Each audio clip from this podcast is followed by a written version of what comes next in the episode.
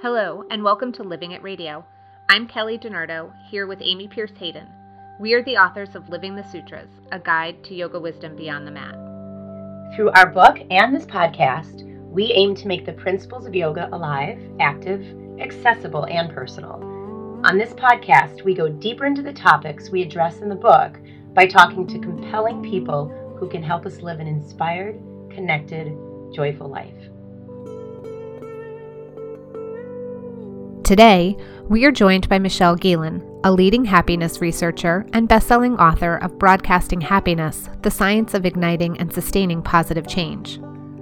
In this interview, we talk to Michelle about the difference between contentment, happiness, and optimism, when unhappiness is actually good, and the small, everyday habits that can give happiness a big boost. Michelle, thank you so much for joining us. I was hoping that you could start by talking to us a little bit about your career path because it is, I find, absolutely fascinating. You got a degree in computer engineering and then left a job as a systems engineer to be a television news anchor, and then you got a master's in positive psychology to become a happiness researcher. Is all that right? Yeah, amazing. Oh, I'm so happy to be here with the two of you as well. Um, thanks for having me. Uh, yeah, so. my my path to becoming a happiness researcher was long and winded, but it ended up. Um, everything now plays into the work I do. Uh, so, really, the major turning point, I found myself on television. I was a national news anchor for CBS News. It was a job I had worked really hard to land, you know, and, and there's so few opportunities at the national level. Um, I felt really grateful to be there. The only challenge was that I came to a point where, because the newscasts were so full of negativity, that I realized that I wouldn't want, for instance, a six year old walking through the room, listening to what I was broadcasting mm-hmm. and seeing the world through those that that that lens, right?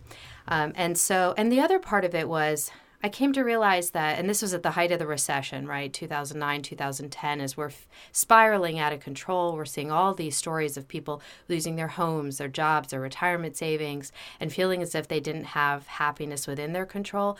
I pitched this idea to my producers. They thought I was crazy at first. it was called, it was called Happy Week, and uh, you know in the midst of the recession how can you take control of your happiness back and not just wait until the economy recovers? We got the greatest viewer response from the segments that week that we had the entire year um, and they were eh, the the common theme was it was positive psychology experts coming in to talk to us about how to take control of your finances, have better conversations with your spouse if you're fighting about money, how to deal with the foreclosure. It was all action based and research based advice. Um, and so then I went to figure out what is this stuff, positive psychology. It turns out it's a scientific study of happiness and human potential. And for me, it, I that was a game changer. I, I then went to Penn, got the master's. I studied under Dr. Martin Seligman, who's the founder of the field.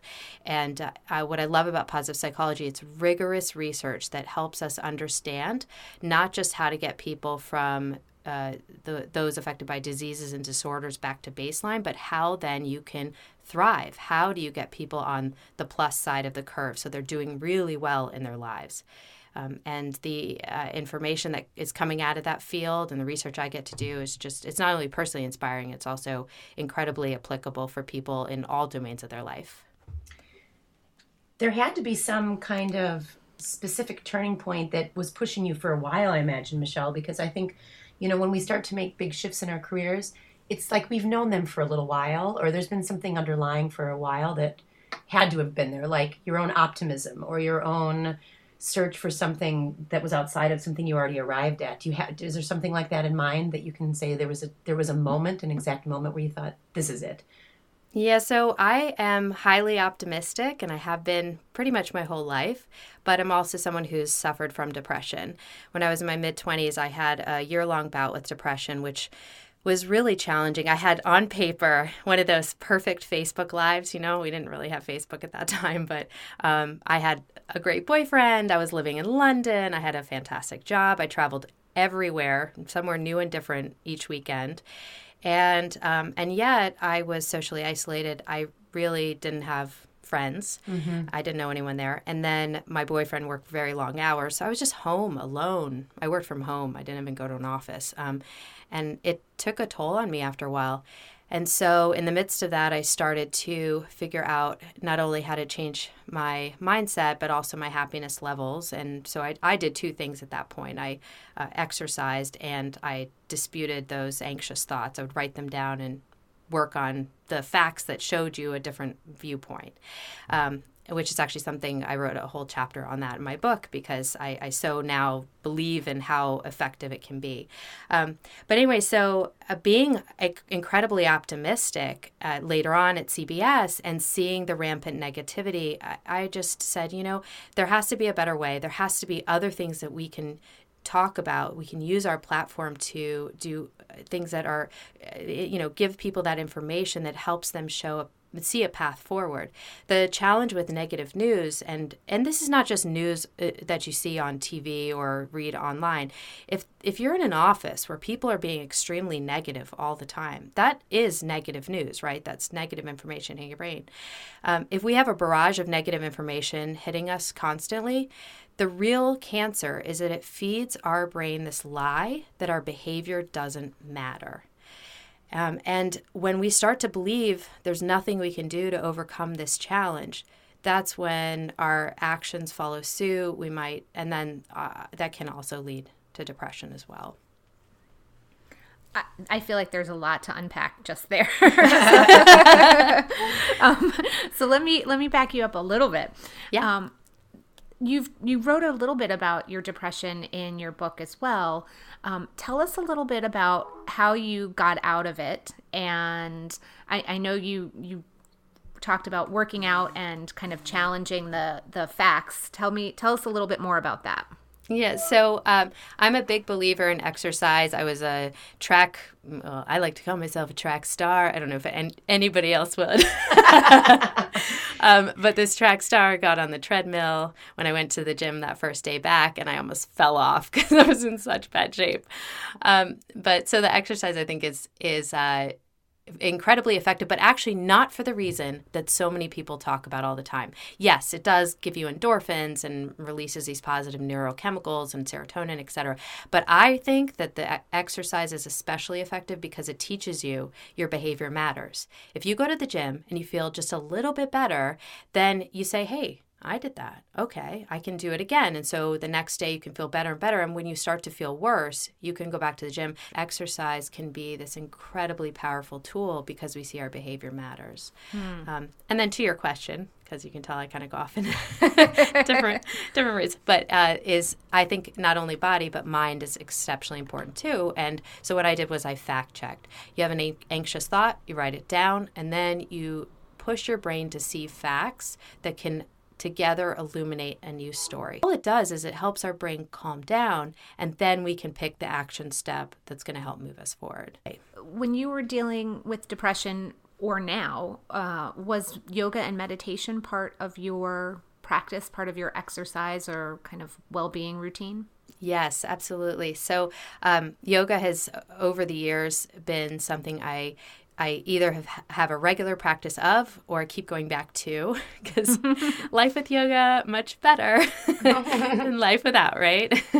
um, and meditation as well. But uh, you know, I don't. I read this fantastic article by Christine Carter, who's another happiness researcher in our field, and she said um, it was. I think it was called "Confessions of." Uh, a procrastinating meditator or something like that, which you you already know it's great, right? But she said, My issue is I've been talking about doing meditation for years and I keep putting everything else ahead. And so she mm-hmm. one day had this amazing realization, which was that she was living in fear of not accomplishing and achieving what she wanted to professionally in life. And so she would always do those to dos on her list first. And then she would meditate, except what would happen she would just keep doing the to dos and not mm-hmm. meditate. Um, so uh, I thought that that was that was refreshing. Um, so, but anyway, for me, yoga is definitely a practice because I, it again goes back to that behavior matters part. I feel I feel just so much clearer the rest of my day. I know that I did that because I got myself to go to the class or you know practiced in the back room. Um, and so it fuels me to want to do more of it. I That's think, great. Uh, um, Michelle, I think what you've just mentioned right there is uh, the focus on fear. You know, your example of, of the author saying that she was too concerned or too fearful that the thing that she wanted to become or accomplish got her attention rather than that what she actually wanted to she wanted more to create would you say that's a big um, quality or component in what you've studied over the over the time that it's our fears that we end up focusing on or what what's taking the place of happiness what's the main thing that's grabbing our attention yeah, I mean, I think it's it's conscious or unconscious fear, and uh, you know, we have to. I mean, we look at society and the messages that we're receiving from social media and other sources, right? Um, you need this and that, and uh, to be happy, you need to accomplish this and that, and there's all these things that we have to do, should do, want to do, um, and what we're now seeing from the research, from more than a decade of research coming out of positive psychology, is actually if we can focus on our happiness now, it fuels our levels of success for all those goals and real, true, you know, the, the really the true things that we want to accomplish, not those things that we're tricked into wanting because of social media and all that stuff. Um, you know, at the focus of my my husband's first book, The Happiness Advantage, was how oftentimes we are following a formula for happiness and success that is broken and backwards. We think that in order to be happy, we need to accomplish this next success and then the one after. We have to achieve success before we can find happiness. But what happens? We achieve that success and then we're happy for a minute. And then our brain changes what success looks like as we set a new goal. And then we start chasing after that, right? Whereas if we look at the research from positive psychology, when our brain is in a positive, optimistic state, it fuels every single business, educational, and health outcome we know how to track. It makes us have higher levels of energy, less stress, uh, you know, makes us perform better, more productive. Everything that you can measure we have found a positive connection between being more optimistic and positive and that that element. Um, and so what that says to me is that if we take time early in our day, for instance, to meditate, to go to a yoga class, to uh, go for a 10 minute run, when we prioritize things that fuel our joy, that makes us better at handling our inbox at two in the afternoon. Mm-hmm.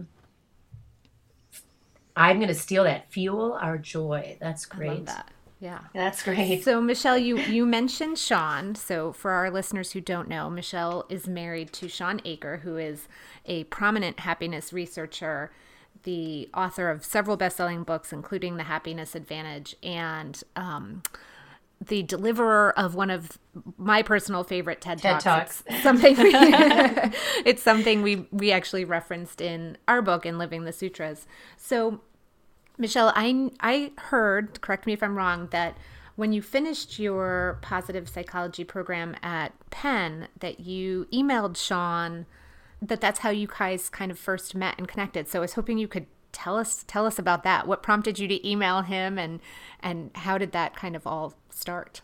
Yeah, when people hear that we're two married happiness, happiness researchers. um, yeah, so we are not happy all the time. that is actually a disorder. we don't study those people.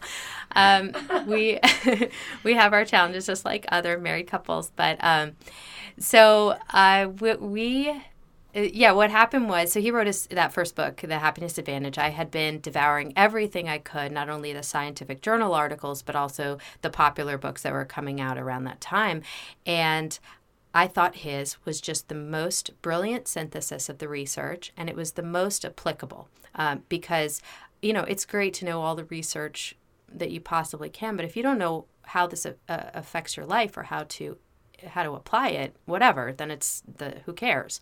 Um, and so I thought what he he did a really nice job of is saying, okay, well, if I want to be happier, if I want to make my brain more positive and optimistic, exactly how do I do it? And he laid out the steps, and so just really great. Uh, so I wrote him an email. Um, basically asking for some professional advice to figure out how I was going to turn this into a career. And um, I also did Google him and saw him, saw him speaking. He, his TED talk wasn't out yet, but um, I saw some early talks, and um, he's not hard on the eyes. And so, did you expect him to write you back?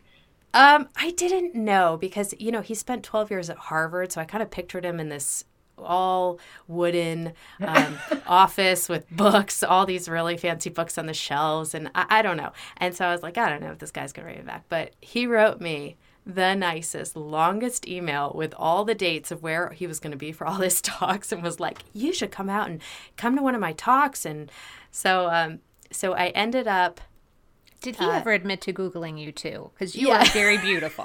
oh, thanks. Yeah, he later told me, he said, I Googled you. And that's why I was, I, I sent that very long email. it's like, okay, good, good. Um, but the crazy thing is, so I, you know, it's, it's so funny how the world works. Mm-hmm. I had this feeling since I was young so I, I was born in New York. I grew up in New Jersey and then in Bethesda, Maryland. And I, but I got into my head I was going to meet my husband in New York City. Mm-hmm. I don't I don't know why. And then uh, I got the job at CBS. I was there for a couple years. I, I met this other guy and I you know he looked promising and it was great. And then he literally three days before we were supposed to move to Michigan, he dumps me. And so I was like, okay, then I guess this whole, and I'm moving from New York, right? So I guess this whole meeting my husband in New York thing is not going to happen. and then Shawn sends me the email, and the first date that I could, I was available, and it was the second date on the list, was actually New York. So I met my husband in New York. So you you said this earlier that you know you might be two happiness researchers, but it's it's not all happiness at home. And I imagine that you know what works well in a in a lab might not always work at home. I, I can imagine. And does Shawn ever say like? Don't pull that power lead stuff on me. what are some of the what are some of the realities of two happiness researchers being married? Yeah, so we very clearly know when one of us is not living the research, mm-hmm. which, depending on exactly what one says to the other, it can be annoying to have it pointed out. but uh, no, I mean, you know, listen, I married my best friend, and in general, we're we're really happy. But I, I think when one of us is in a place where we're, you know we're we just like we come down with feeling stressed and we're or we're you know anxious or that something going on um, the difference now, having been steeped in the research for so long and having had put it in practice for as long as we have, we just we know how to more quickly get back to feeling better. And we also help one another in those times. Um, so you know i mean it might sound hokey but hey we stop and we say, okay, let's just talk about what we're grateful for for the next couple minutes. And it acts as a reset for the person who's feeling negative or stressed. Um, we have said to one another sometimes if one's complaining, it's like, well, what do you really like about that person? And you know, you know what the other person is doing, but you can't help but allow, you know, answer and allow it to happen. And um, the thing with what I love about the positive habits is that when we we, we really do it with our full heart, uh, then I think you just can't go back to feeling as stressed or as negative as you did before after that experience. Um, so if I talk about the, well, the one thing that's actually really nice about that person, then I'm not really as annoyed with them as I was five minutes ago when I was ranting about them to him, you know? Yeah. The, the idea that you use, that you chose to use gratitude uh, I want to make a point for the listeners for because it was something a little unfamiliar for me until maybe a year ago when Kelly and I were working on. I think we were probably going through the second draft of our book. We were looking for some examples of what we do personally, and Kelly said, "Well, you know, one of the things we do in our family at the end of the night, instead of prayers, is we, with her, I think at the time, not even three year old, yeah, yeah three year old, what you know is t- we say things we're grateful for. And so i started putting together a practice uh, a written practice for me which i know isn't new and people have been doing it for a long time. But because i never actively did it i just i i'm a i think if you talk to any of my close friends they'd say that i'm a highly positive person. But i never really took the time to actually articulate things i was grateful for. And i have to say it made such a tremendous uh, difference. Yeah, it is. It's um, there's so many things about the practice that are so beneficial. So oftentimes it's not about the three minutes that it takes you to write down those three new and unique things you're grateful for. It's about the other 23 hours and change of the rest of your day that changes. And the reason is because in those few minutes, you're training your brain to start scanning the world for all of those positive things you're grateful for. So it changes how we move throughout the rest of our day.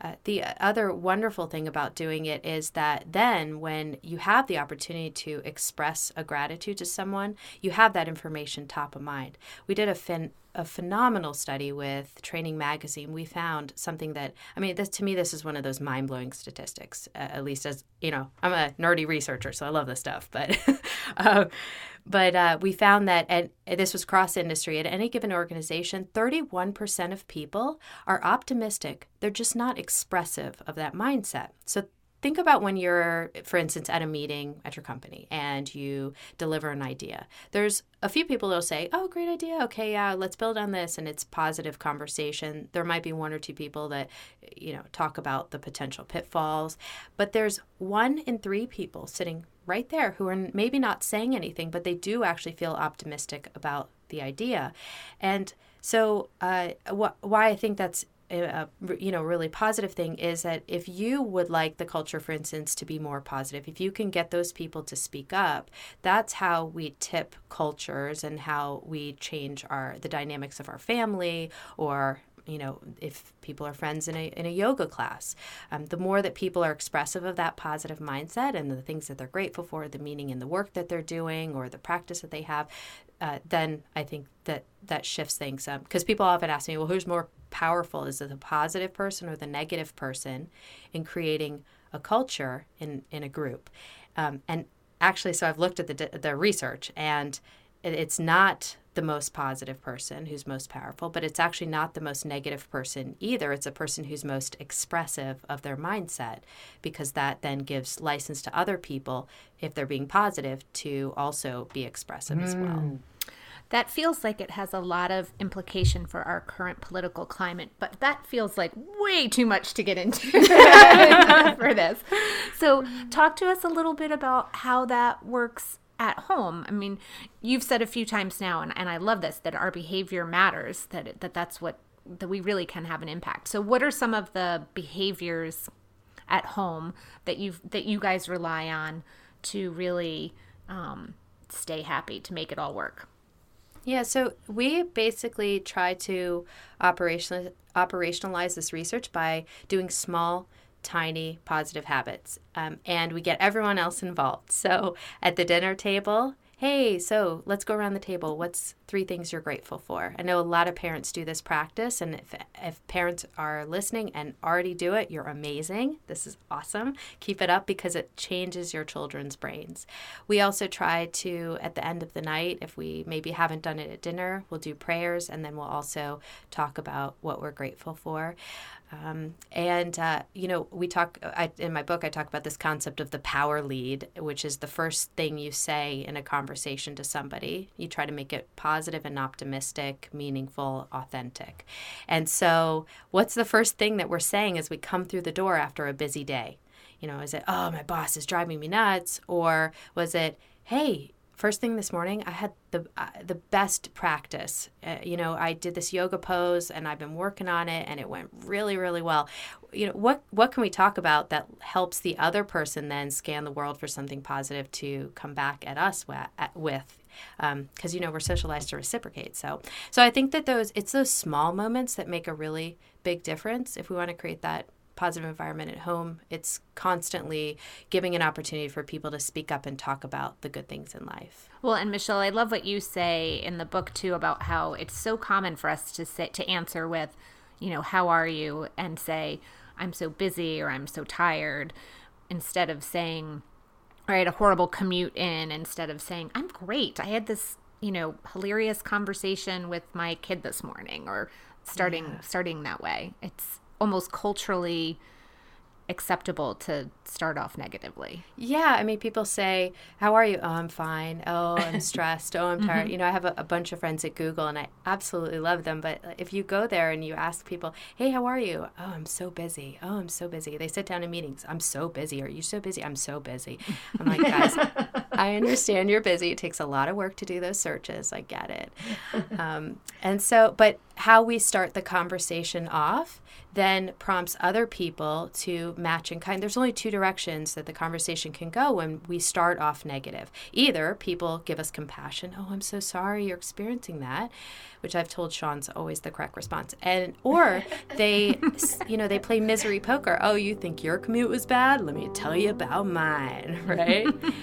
Now we're going to take a quick break from our chat with Michelle to tell you about this week's giveaway, which comes from Alchimie Forever. I've been using this skincare line for a few months now and love it.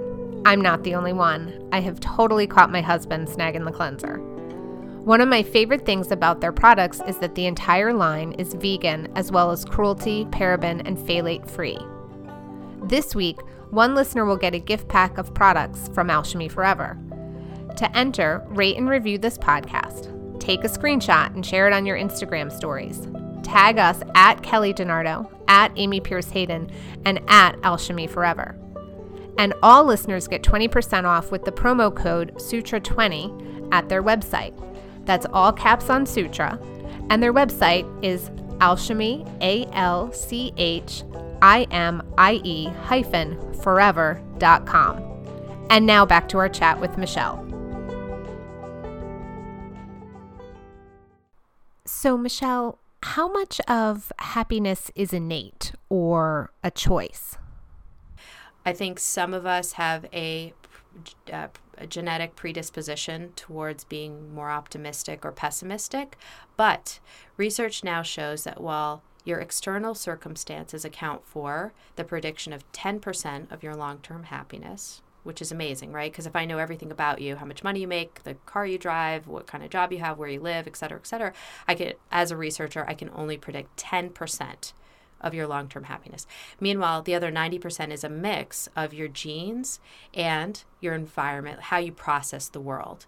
So, if uh, researchers estimate that our genes account for about 40 to 50% of our of you know our our long-term happiness and then or that that predisposition.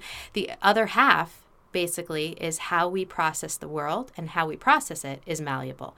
If you work on being more optimistic by doing your gratitudes, by sending a positive note every day to someone new and different, by exercising, by doing a handful of other activities that we've been able to identify in the research, we see without a doubt your levels of optimism will increase over time. So this was actually something we talked about in our book too. In in yoga it's called cultivating contentment. And it's this idea that when we don't want what we don't have, we we can be happier, we can be more fully present, but that we're not going to live at the tens all the time. We're not going to live at the twos in our life all the time. And I, I know in psychology, this is called the hedonic treadmill.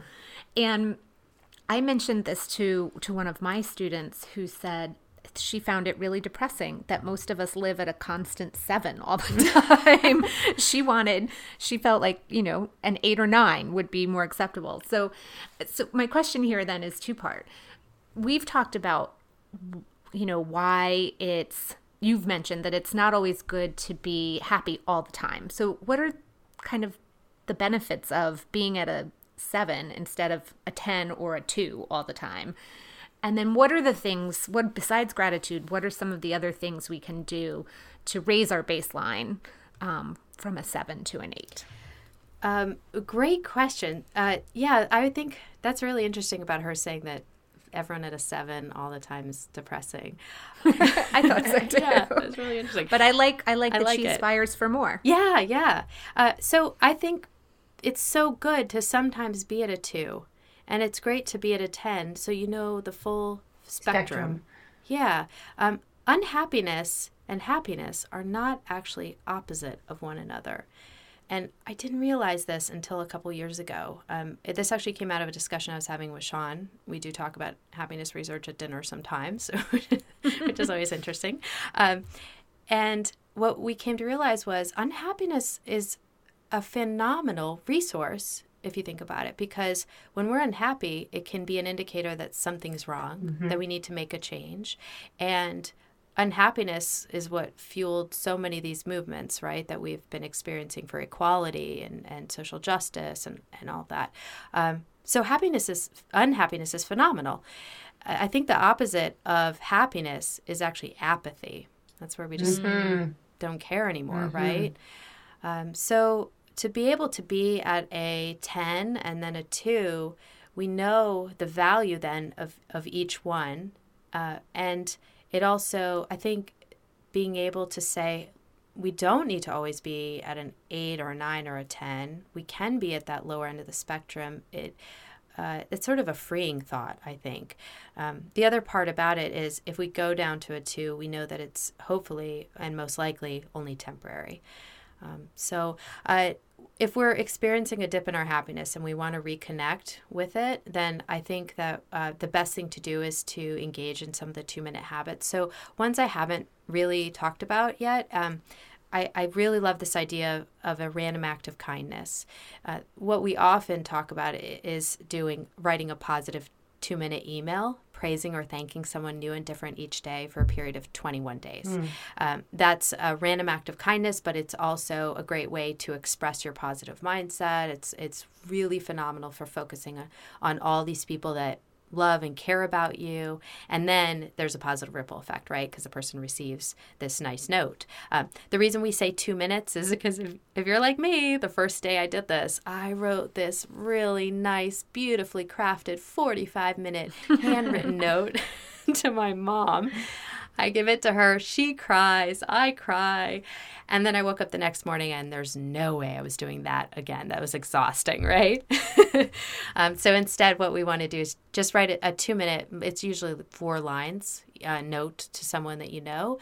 The reason that this works so well is after day four or five, your brain says, you, you know, it watches as you meaningfully activate your social support network, and your brain says, wow, look at all these people who have contributed to my happiness over these years. And so, um, and what we know from the research is that social connections, the greatest predictor of long term levels of happiness that we have. The more we invest in our social network, not, I'm not talking about, you know, online necessarily, um, but our real, you know, meaningful social network, the greater the predictor of happiness we'll have with the, all of these habits uh, there uh, the key is i think to make it your own so if you're feeling fueling feeling fueled by social connection, then I then you say, okay, well what else could I do?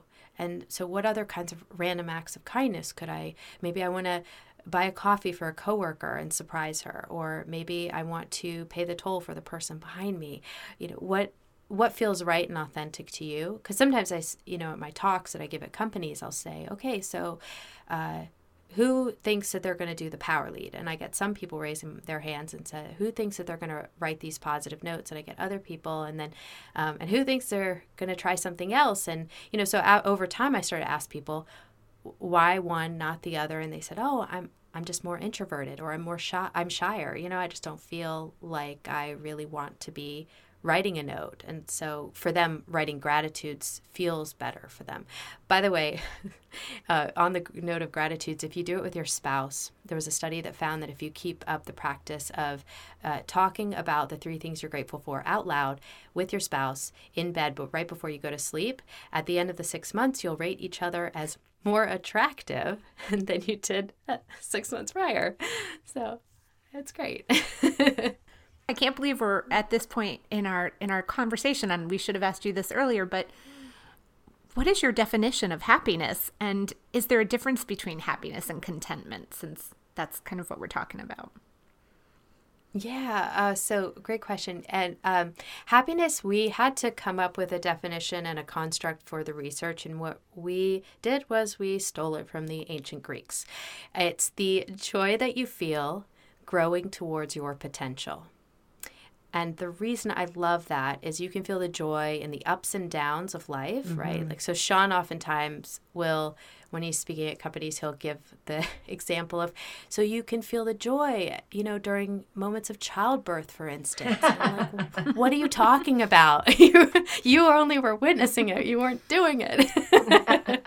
but he's so right. And, um, you know, the reason is because I think you can feel that joy when you feel that deep connection to something meaningful. So there might be a, an experience that people might not want to go through. It might seem stressful or negative, but you can still feel connected to the joy even in those moments because it's deeply meaningful.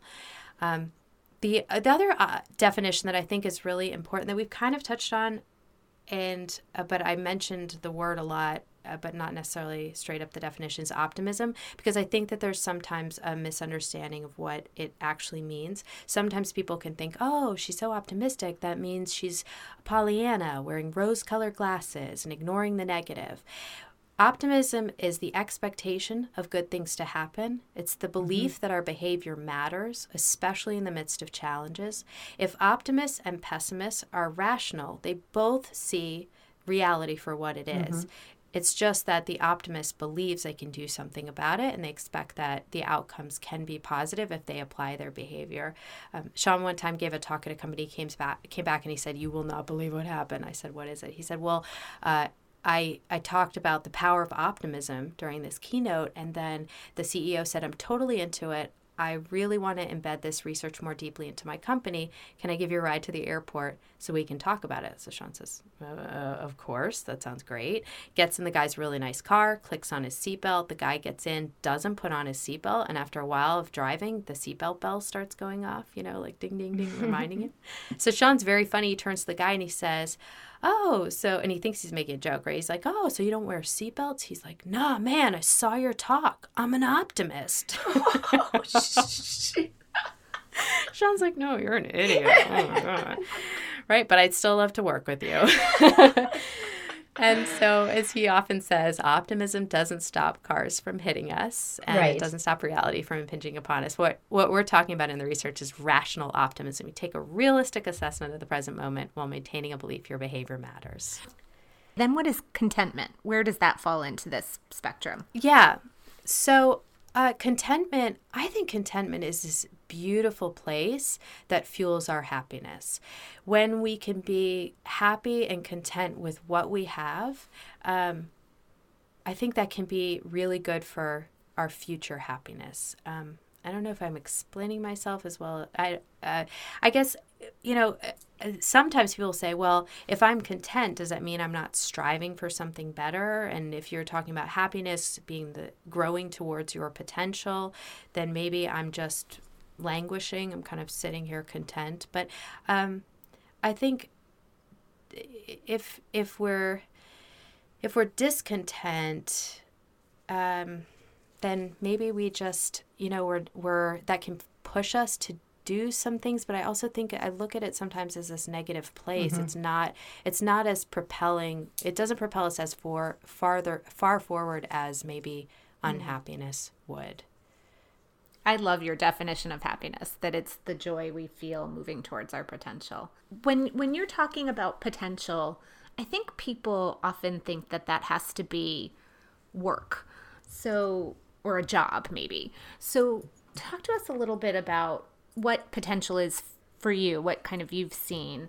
Yeah, I think the moments in my life when I've been happiest is when I feel as if I'm growing towards potential, but that potential has not actually always been at work.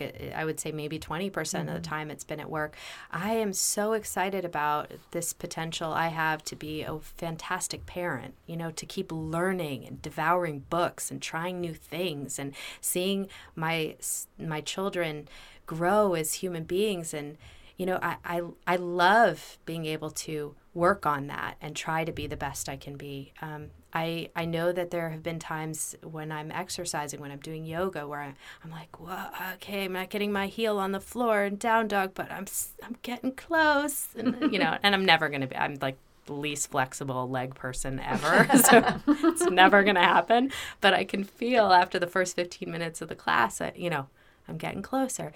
Uh, so I, I think that um, the when we figure out where those areas are, we take something to your point from a job to a career to a calling, and it doesn't have to be in the work realm. Now, in the work realm, what we see is that you can we have if you look at pretty much any career, researchers have seen that there's about a third of people who focus on it as a job. They just go there, they get the paycheck, they're in and out, and that's it.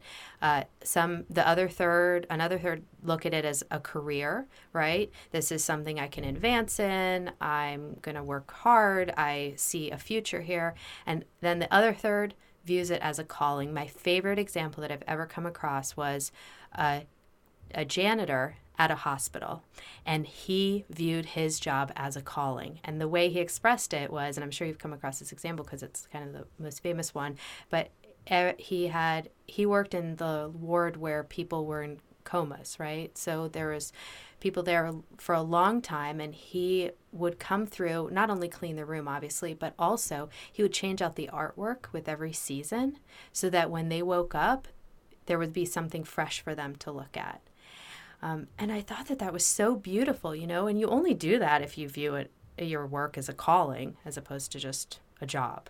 Right. Um, so, in Tantra yoga, we say that that's uh, seeing the mundane as sacred. So he could yes. see that what he was doing was totally sacred, totally sacred. Yeah, yeah, and it, yeah, it's.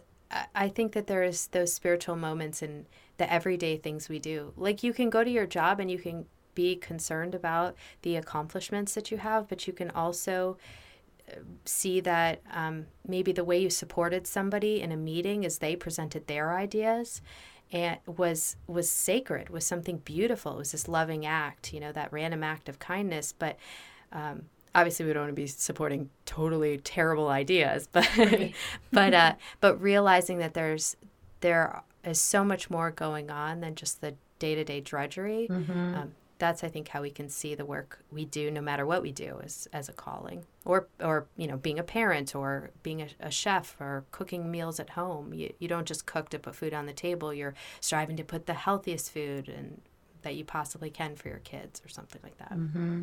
Mm-hmm. Ooh, what a that's a lot that's to a, unpack. That's there. yeah. we just have one last question for you. Okay. The subtitle of Living the Sutras is A Guide to Yoga Wisdom Beyond the Mat. And what we hoped to do is to really make this wisdom very accessible and personal and really relevant, um, very tangible practices. So, what practice really helps you live this idea that your behavior matters, that really fuels your happiness? Hmm. I would say that um, it's about how I start my day. Um, so the thing that I've been practicing is to make sure that I, I build a media moat around my life for the first 30 minutes or so of the day.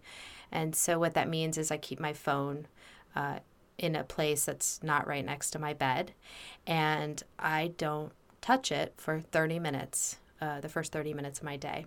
Um, I think that's really good because you know the phones can be like a black hole depending on wh- where you go and what you do. Um, also, I think it's really good to protect our brain from uh, negative news at least for a period of time.